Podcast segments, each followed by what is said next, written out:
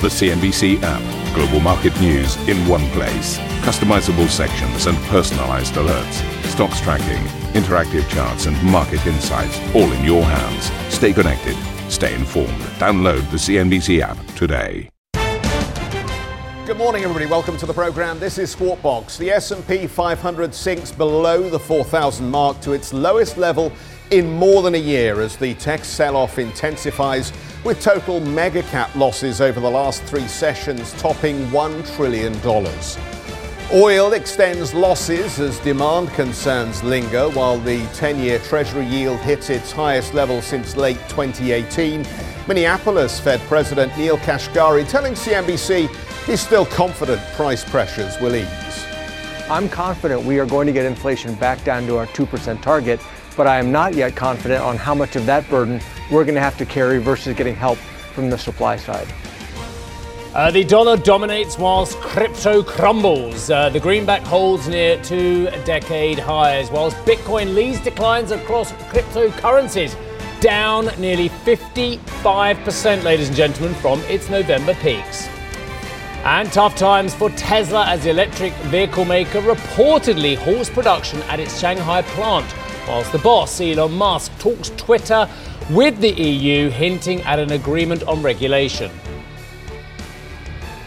French President Emmanuel Macron calls for a new expanded European body, and uh, that with a nod to Ukraine and the UK, as the German Chancellor Olaf Scholz says European values must be upheld.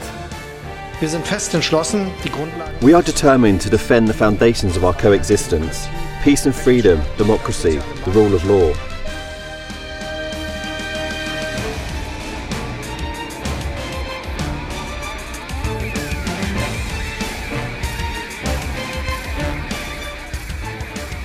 Morning, how are you? Yeah, very well. I'm worried about the production team. Okay. I think they've uh, they've swallowed something. Okay. An alliteration tablet. Did you hear it?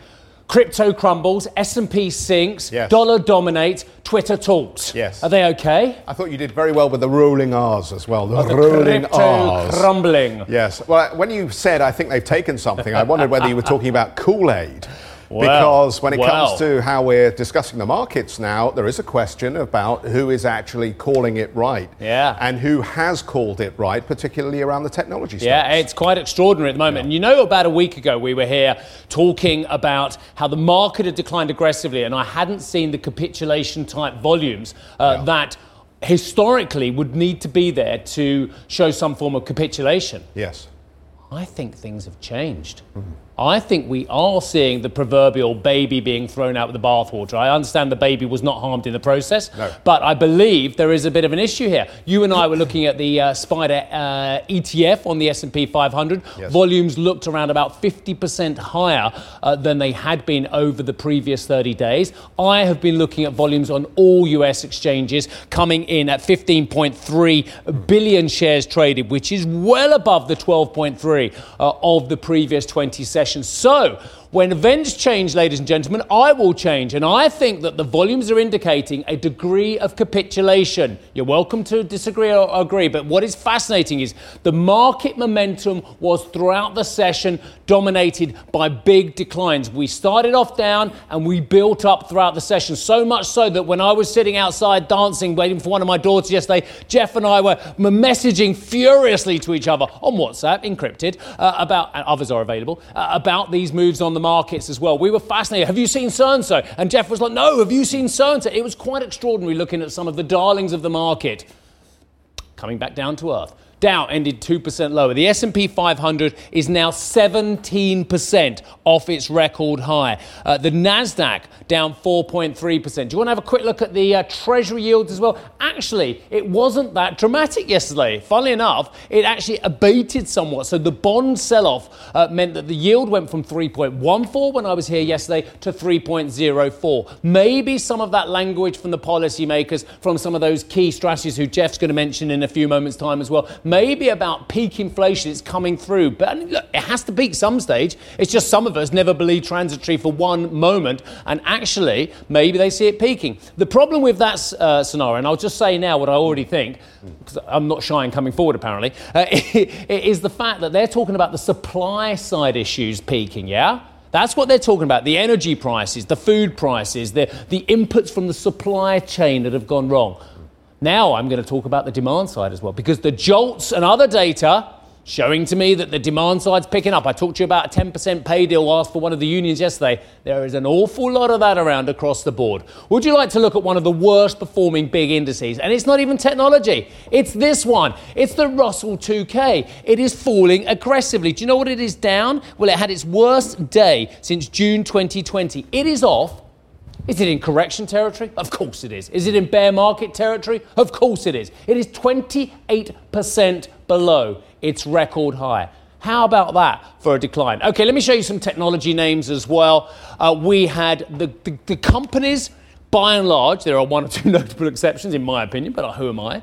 Uh, these are massive companies that will be around throughout this route. They will survive the route because they throw off vast amounts of cash flow with notable exceptions. Again, I think you know who I'm talking about. And the fact of the matter is, some of these companies are not providing the bulwark for the S&P, the bulwark for the Nasdaq that we hope they would through the earnings season because of costs rising, because of concerns about the cloud and the outlook. Uh, no problem to cloud at AWS, of course. Uh, uh, and look at this. I'll just show you one more thing because Geoff's got some brilliant things to say as well. If Twitter has a locked in bid at 54.20, which some of us have been a little bit skeptical about, how did Twitter fall to a 47 handle yesterday? If we all believe that the locked in bid is 44 billion at 54.20. There's one or two skeptics out there, only one or two. Yeah. I happen to be in that camp. So, so just to come back to where we were, what we were discussing ultimately, um, was yesterday an important liquidation day? And we won't know, obviously, until we are some days or weeks away from this event to know actually how critical individual trading sessions are. Just to um, push back on uh, the argument that it may have been a significant liquidation day, I think that the, um, the coincidental indicators are interesting here, aren't they? If there wasn't very much movement in the Treasury, but you did have a high volume day, does that mean that that was an important liquidation day that suggests that we've got further to go? Or does it indicate a capitulation day, as it were? Or does it indicate it was a clear out day and then you've got an opportunity to come back into the market. I just throw this up because you've got people like Marco uh, Kolanovic out there from JP Morgan. He's a key strategist. He says the sell off is overdone. Now, look, we've, we've been around the block a few times. We know when you have a major investment bank strategist telling you, we think it's safe to go back into the market, then you should treat it, you should treat that comment with the appropriate skepticism Everyone's selling that something. it deserves. But coming back to your other point, um, Jan Hatzius yes. is who you're referencing. Goldman Sachs. From Goldman Sachs, yep. uh, senior economist over at Goldman Sachs, uh, basically saying he thinks we're done. We think that the peak uh, of inflation will happen later this year, and he's focused on the PCE, which uh, obviously is the Fed's important uh, measure. They believe it's a significant measure of inflationary trends, and he's arguing that they are now forecasting it to come down rather than go up at but this which stage. Which inflation from Mr. Hatzius? Well, That's the only question I have for him. Which inflation, the supply side or the yeah. demand side? And I have questions about both sides. well, well, ultimately it's going to be both, isn't it? Because even as the central banks have been lifting interest rates and telling anybody who wants to listen, we are going to tame inflation. I think the effect of that language and the effect of those intra- interest rate rises will be to dampen demand. So oh. ultimately, oh. you're going to have the two things meet in the middle somewhere there. One more stat for you before you Go carry on. on. This is brilliant. It tells us what you said. You know, yeah. increase in interest rates and yields, what have you. Get a load of this. So what have we seen so far? We've seen yeah. a 50 and a 25 from the Fed, yeah? Yeah. Look at this. The 30 year mortgage costs compared with the end of last year. What do you think they've gone up compared with the end of last year? It's a staggering figure. Genuinely. Bear in mind, 30 year mortgages, is mm. a key marker in the States. It's gone up 200 basis points. Wow. 200 basis points to 536 as your average yield on a 30 year mortgage. That is the squeeze on the consumer. And so the Fed can kind of go, wasn't us, the markets did our work for us. Isn't that wonderful? Anyway, let's have a quick look at uh, some of the other uh, important markets that we need to mention for you uh, before we move on to some of the other stories. This is a, a snapshot of how we've seen the Asian uh, markets perform uh, through the session here with the Nikkei 225 down about a half of 1%, even as the Bank of Japan continues to argue that yield curve control is the right way to go about the challenge of uh, deflationary pressure. They have inflationary pressure that's being imported through the very weak yen, and of course, the challenge of stimulating domestic demand themselves. Um, I think oil has been interesting, and it's another one to throw into the mix here as Steve and I discuss whether that was a capitulation session that we saw on equities. What, in fact, are the oil uh, quotes telling us? And we did have a significant, uh, nearly 6% move, I think, on WTI overnight, but we're settling just a, a little bit easier here around $102 a barrel on WTI crude and $104 a barrel on Brent crude. And it, it very much seems to be the Chinese story, the demand story, and the ongoing crackdown on COVID in Shanghai and Beijing that's got oil's focus. And did you see how copper moved and some of the other commodities? Very interesting as well that we saw prices come down on a lot of commodities, which I guess, if you believe that we are peaking on inflation, it is just another coincidental argument for that. Dollar index, um, what's happening as far as the greenback is concerned? Well, we know we've had uh, a 20 year uh, high as far as the dollar index is concerned, but just a little bit easier on the quote this morning at 103.6. Of course, we, we need to have a look at uh, one other area of the market as well where we've seen some recent declines. Karen, you're taking a good hard look at the cryptocurrencies.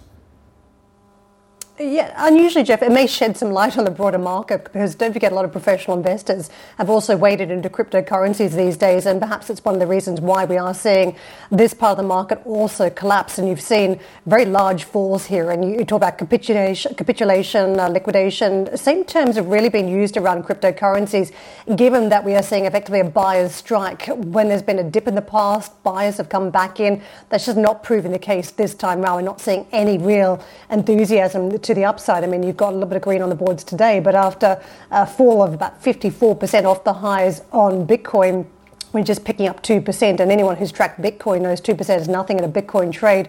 So you can see we're hugging that 31,000 line. Also for Ether, it's just not providing any form of a hedge against inflation at this stage.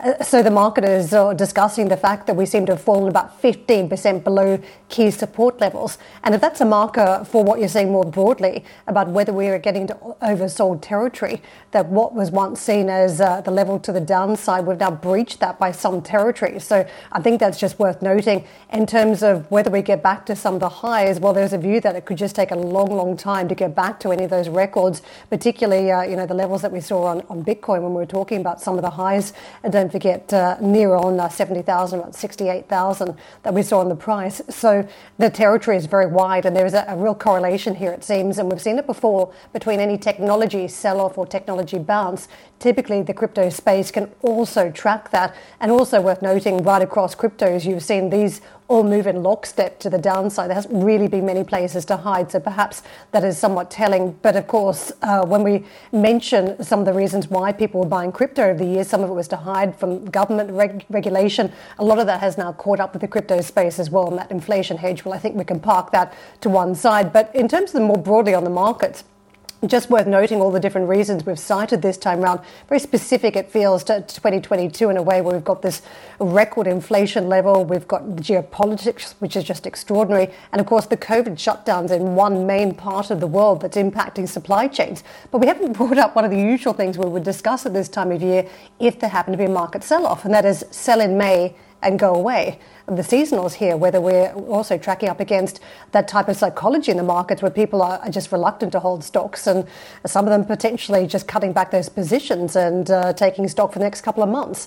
But I'll just leave that uh, as a thought to ponder as we uh, also just come to what some of the central bank commentary is of late. And um, the Minneapolis Fed President, Neil Kashkari, says he will keep paying attention to the data as the FOMC grapples with surging inflation across the United States. Speaking to CNBC, Kashkari said the sooner the supply can match demand, the better. I'm confident we are going to get inflation back down to our 2% target, but I am not yet confident on how much of that burden we're going to have to carry versus getting help from the supply side. I'm still optimistic that companies are working hard to rectify the supply chains, but I'm less confident on how long it is going to take. Meanwhile, the American people are paying prices that are much too high, and so that does not absolve us of having to do our jobs. Let's bring in uh, Fahad Kamal, uh, CIO at Kleinwort Hambros. Fahad, you probably uh, heard much of what we discussed at the wall, just trying to get a handle on how significant yesterday was in terms of the recent selling and what it tells us about the upcoming trading sessions. How important um, has the decline been this week, and what do you think it means for what happens next?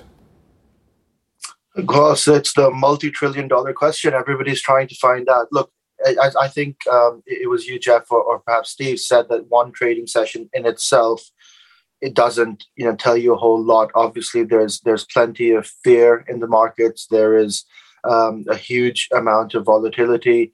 Uh, I don't think we're quite at levels of full on capitulation yet.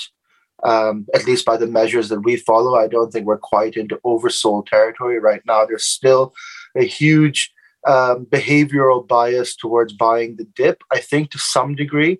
Um, and let's not forget that we're still not really in a bear market.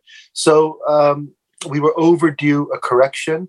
Uh, that's what it is. Does this get much worse and enter into bear market territory?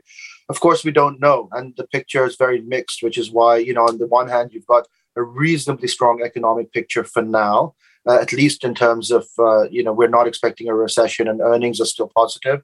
On the other hand, plenty of, of, uh, of momentum going negative and, and potential issues uh, with rate rises. So it's a mixed picture. And we're neutrally positioned at the moment, um, given all of those crosswinds. Um, just to throw out some stats, so uh, our audience has a good understanding of where we are. The S&P closed uh, more than 17% from its 52-week high the Nasdaq, NDX, and Russell 2K down more than 27% from their 52 week high. Tech is more than 23% from its 52 week high. Um, you say it's not a bear market. It's starting to sound a little growly. Yeah, certainly is. And, you know, you're right. I mean, uh, global equities are give or take about 16, 17% down from their all time peak. So, yes, another you know four percent and will you know technically be in that you know full on growl mode right? If if, if things are just getting rumbly now. Um uh, yeah and, and that, that that is the case. Like obviously but you have to take put into context right? We've had a massive massive rally um in the in the year and a half preceding that. And uh, you know to some degree we were overdue a correction which is what it is right now. Does this enter bear market territory? Obviously you know we don't know um, but there's plenty of reasons to think that that you know things aren't as dire as um, as the last few days and this year in general would, would suggest. One of them, obviously, is that we still have a robust economic paradigm. If you want a job, you can get it. If you want to raise money, you, you can. If you want to borrow money, albeit at slightly higher rates, as as, uh, as Steve mentioned, 200 basis points increase in mortgage, fine, but you still can, and those rates are still historically low.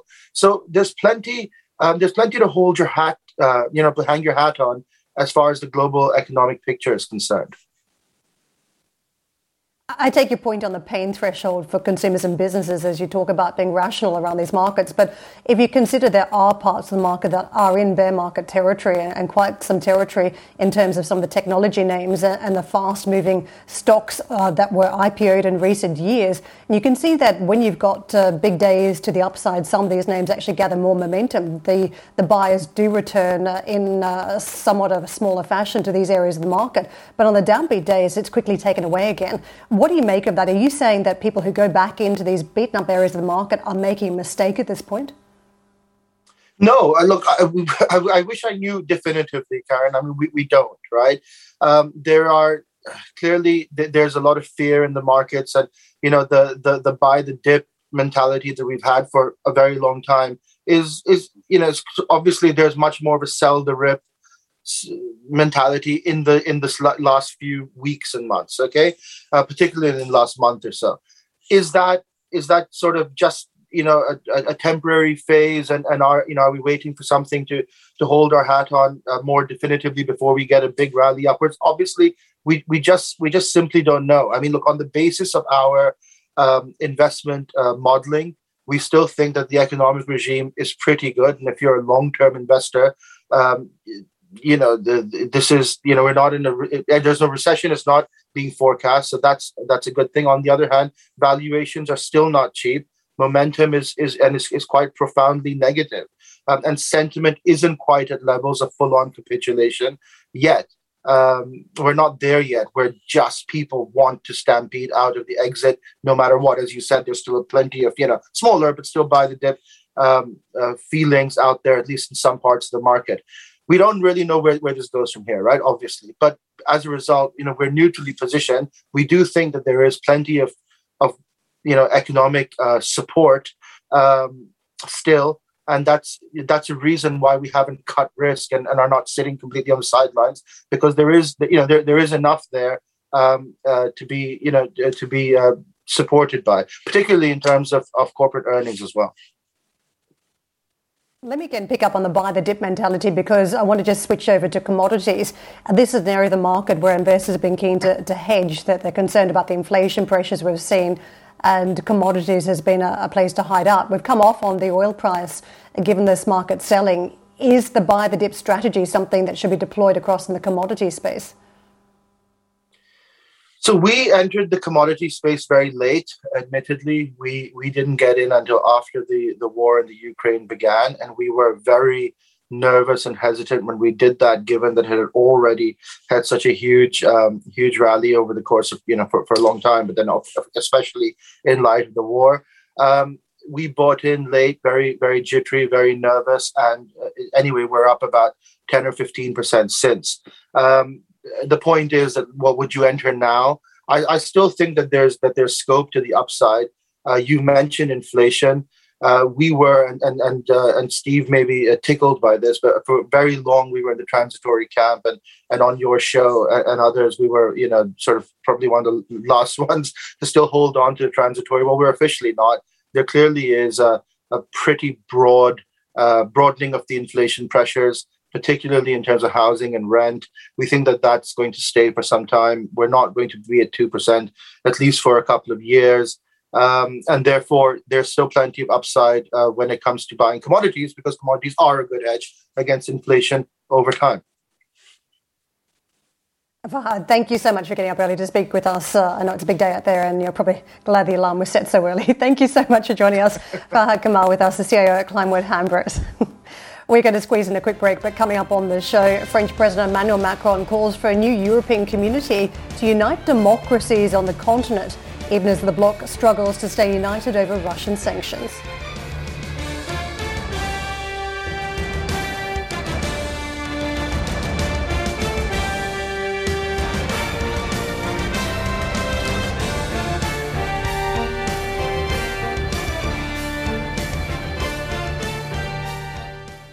Ambition to me is about doing better. I think ambition creates a pathway. The best advice I can give someone starting off a career is don't have a career, have lots of careers, try loads of different things. Talk to people and put your ambition out there. I don't feel that I've hit peak ambition because it's a learning journey. CNBC is where ambition meets opportunity. What does living ambitiously mean to you? Hear it from our CNBC anchors, reporters, and global business leaders on CNBC.com.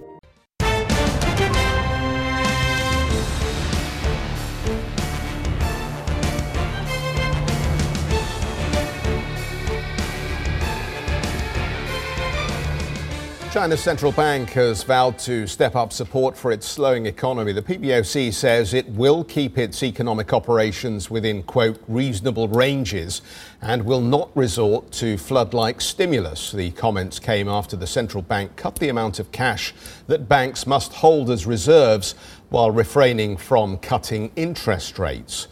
China is tightening pandemic restrictions in Shanghai and expanding mass testing in Beijing as officials continue to push to eradicate the virus, according to documents seen by the Wall Street Journal. Residents in Shanghai received written notices announcing a quiet period effective immediately, during which most deliveries would be halted and residents would be barred from stepping outside. Tesla will reportedly run its Shanghai plant at a reduced level as the electric vehicle maker battles to secure certain materials and parts. This, according to an internal memo seen by Reuters. The company had hoped to return to pre-pandemic output by more than of more than 2,000 cars per day. However, the suspension will see less than 200 cars produced from that plant. Moving on to politics, and the German Chancellor Olaf Scholz has welcomed French President Emmanuel Macron to Berlin. Macron's first foreign trip since being re elected. During a speech in Strasbourg to mark Europe Day, the French leader urged the European Union to find a new political organisation for non EU countries that share the bloc's values. Let's get out to Charlotte more. Charlotte, we know Macron has always wanted a bigger Europe, but somewhat confusing as to the separate organisation that he's calling for that could involve uh, the likes of the UK that's already left, but of course Ukraine that has been seeking to join the EU.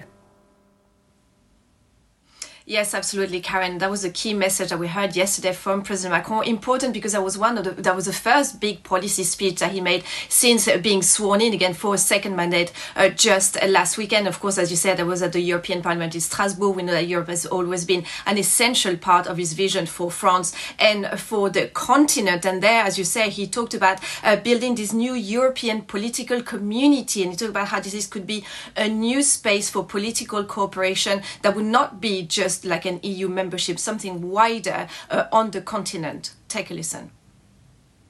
C'est notre obligation historique que d'y répondre aujourd'hui. It's our historic obligation now to respond to these new challenges and to create what I would here today qualify as a European political community. This new European organisation would enable democratic European nations who adhere to our values to find a new space for political cooperation, for security, for energy cooperation, transport cooperation, to invest in infrastructure where people could circulate, particularly the young. Joining forces wouldn't mean that you would eventually in the future join the EU, and it also wouldn't be limited to those who have left the European Union. So this new political community would be a tool for the sphere of influence of Europe. So of course, that would not be membership in particular. So that would apply to countries like Ukraine. He said membership can take years, if not decades, to apply, and that's just too long for some countries like Ukraine. So this could be the tool to, that could uh, uh help as well. And of course, that would apply also to the United Kingdom. He said the speech that could apply to countries that have left the EU. So uh, some of the proposals were in this ambitious speech from Emmanuel Macron. He talked as well of modifying some treaties uh, to make Europe Europe more efficient. In particular, he said the, the voting to a qualified majority instead of a unanimity. A multi-speed Europe as well, something a topic that's been on the table for many, many years of discussion, uh, talking about how Europe, some countries could be allowed to integrate further and faster than others. Said to a certain extent, it already exists with the Eurozone and Schengen, but the fact that the French president is saying this in the European Parliament is kind of bringing it back to the table, potentially making more of a real reality again and kind of bringing new speed to this protest, to this process process potentially. And of course, all this is important on a European level, and that's why he went to Berlin, as is tradition for a French president after being elected, going to meet the German chancellor in uh, Berlin, who poured a little bit of cold water on some of these proposals, said, well, we don't necessarily need to reform the treaties, but he did talk about that. There were some interesting proposals on the table that will be discussed further. But of course, it is important domestically because even though Emmanuel Macron has been re-elected on a European platform, as you said, Karen, already, he said the presidential election was a referendum on Europe. He was facing some anti-European parties as well. Uh, he has another election ahead. He has an election in just five weeks, the parliamentary election, the first round there. And again, he's facing some tough challenges. The, the left parties have united behind Jean-Luc Mélenchon, the far left candidate who arrived third in the presidential campaign on an, a very Eurosceptic platform again. So some of these uh, rhetorics and topics of the EU is still important, even on the domestic front. So an interesting and challenging uh, speech from Emmanuel Macron, both on the EU level and on a domestic one. Thank you for listening to Squawk Box Europe Express. For more market moving news, you can head to CNBC.com. Or join us again on the show with Geoff Cutmore, Steve Sedgwick, and Karen Tso, weekdays on CNBC.